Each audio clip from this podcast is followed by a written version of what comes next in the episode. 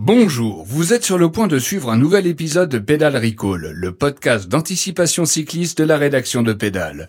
Mais vous avez surtout décidé de suivre le Tour de France depuis le bord de la route en parcourant la France dans votre van. Mais patatras, votre rêve prend fin quand l'allumage vous lâche pendant le transfert entre le Danemark et Dunkerque.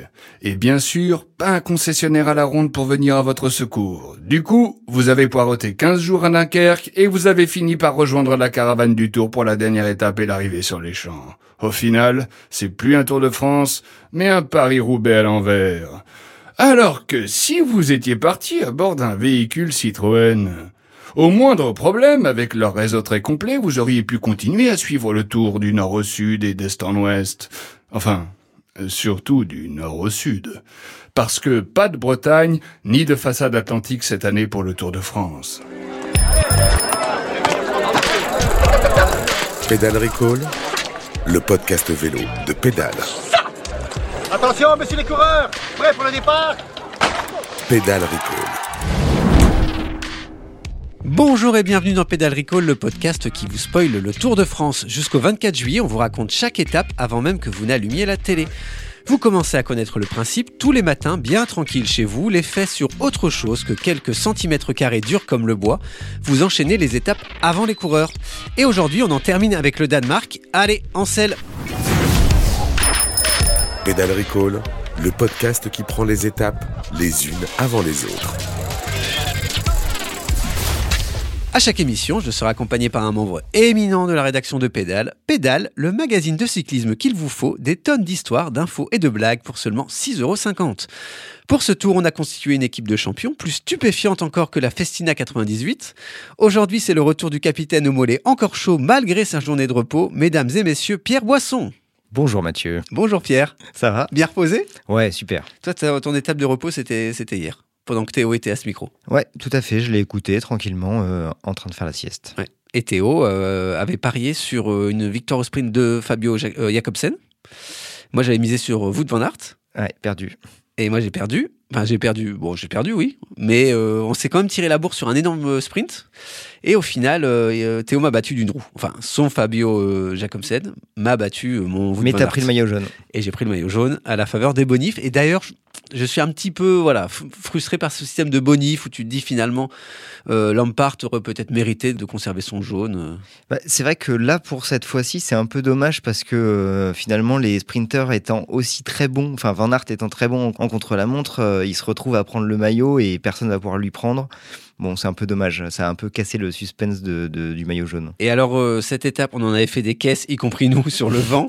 Et on a senti toute la déception de France Télé pendant toute la diffusion qui disait Bon, alors finalement, le vent est de face. Euh. Attention, il y a un virage, le vent va peut-être se lever, le vent va peut-être se lever, et puis, euh, et puis rien. On était tous météorologues, on guettait tous le vent, on regardait si c'était sud-ouest, sud-sud-est. Franchement, la seule personne qui parle plus de météo que Laurent Jalabert et France Télé, c'est ma mère.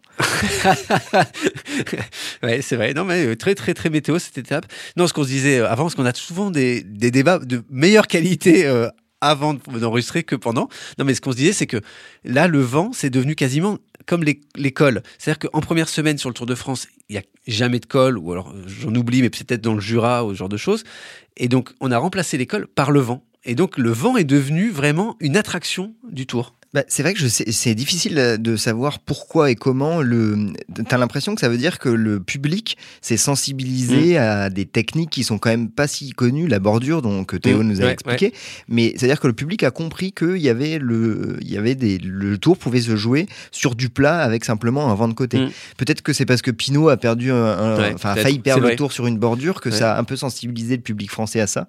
Et aussi parce qu'en fait, c'est revenu euh, dans les années Armstrong, dans les années Indurain, les équipes étaient tellement forte que aucune ah autre équipe pouvait faire des coups de bordure en fait. vrai. Donc c'est revenu parce qu'aujourd'hui les classiques sont plus euh, sont enfin il y a des équipes qui sont plus classiques et donc mm. du coup avec des coureurs spécialisés dans les coups de bordure, mm. les Van Bar, les Kung qui favorisent ce genre de, situation. Peut-être un, dernier mot au passage moi sur un truc qui m'a vachement surpris dans la première moitié de l'étape, celle où, on digère le, le repas, c'est la tactique de l'équipe BNB que je n'ai pas du tout compris. Ils ont donc envoyé leur grimpeur Pierre Roland dans l'échappée parce qu'en fait les mecs, je pense, ils ont vu trois cols qui suivaient.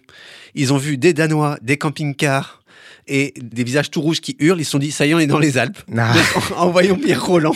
Je ne vois pas d'autre explication. Euh, Peut-être que Pierre Roland s'est cru dans les Alpes. Ah, Moi, je pense qu'il voulait prendre le maillot à poids, mais finalement, Bah c'est une bonne analyse. Sur trois points, il y avait- trois points en jeu, il, il en a pris zéro. Ouais, mais tu portes. Là, Magnus Ah ouais, c'est demain, il part avec le maillot à poids. Ouais. Et t'imagines euh, partir d'une étape du Tour de France avec les petits, euh, le petit euh, maillot cochonou? Ouais, c'est ça, ça doit être ça. Voilà pour le débrief de cette deuxième étape, en route pour le futur.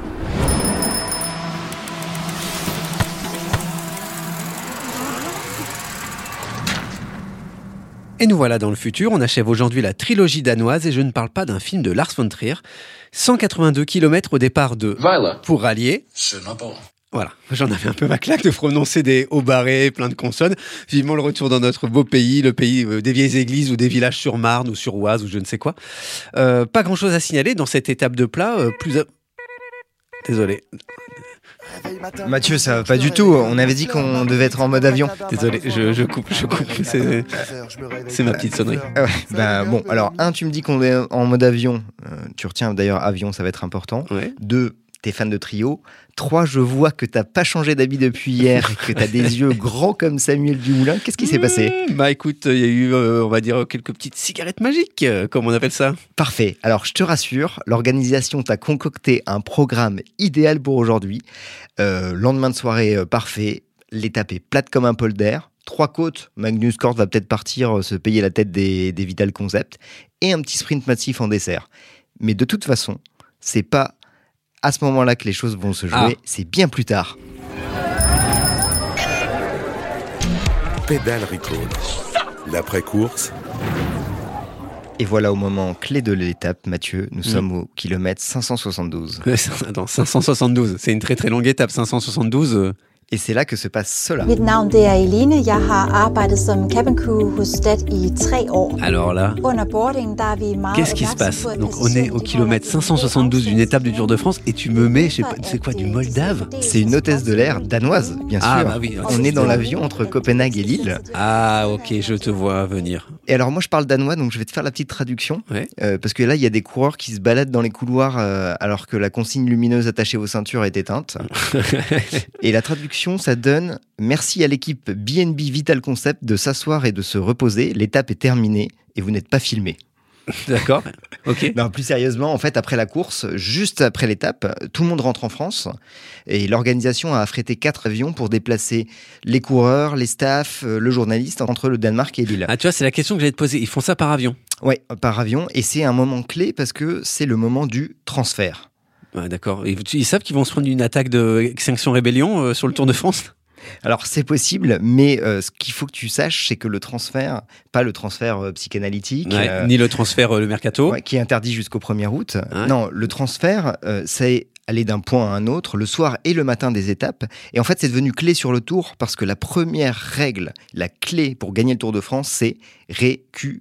Ah oui. Il y en a beaucoup de, de- de ces moments de transfert sur un Tour de France. Et sur ce Tour de France-là, il y a des, beaucoup de moments de récup? Alors, on prend pas souvent l'avion, mais il y a de plus en plus de transferts. Aujourd'hui, c'est environ 1500 km de transferts par Ah tour. ouais.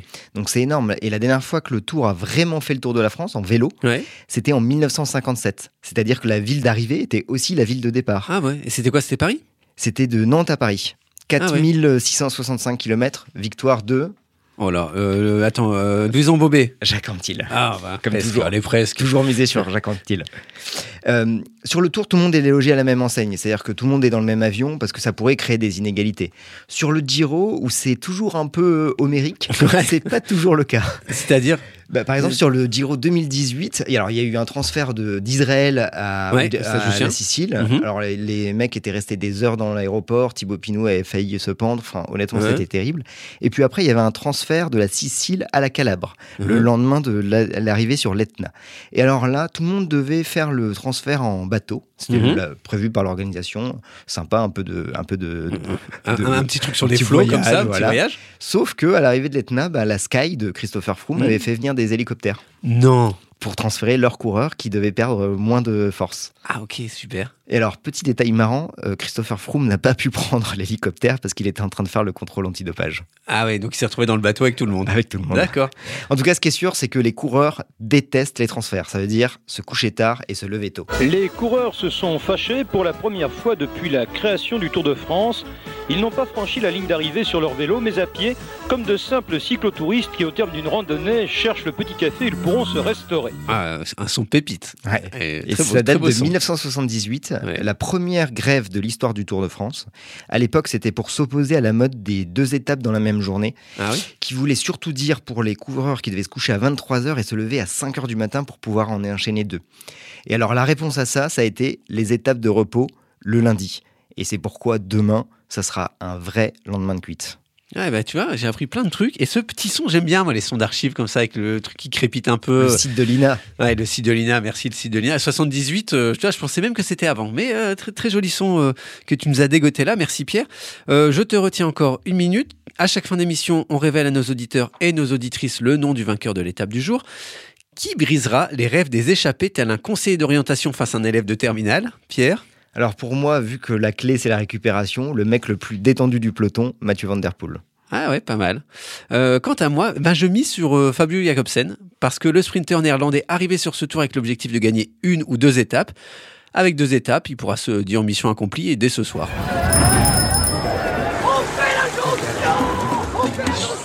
Pédale Recall. Merci d'avoir écouté Pédale Recall. Jusqu'au 24 juillet, on serait là tous les jours d'étape au petit matin pour vous spoiler votre journée de Tour de France.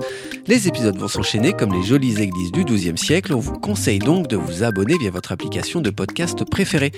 Merci Pierre d'avoir éclairé ce troisième jour de course et on se revoit dès mardi matin. C'est ça Tout à fait, je prends l'avion, je vais dans le Grand Nord, je euh, moule frites euh, à Dunkerque. Et donc euh, Dunkerque-Calais, Ouais. c'est ça, tu nous reviens pour Dunkerque-Calais. Demain, pas de pédale recall puisque c'est un jour de transfert, comme tu nous le disais Pierre tout à l'heure.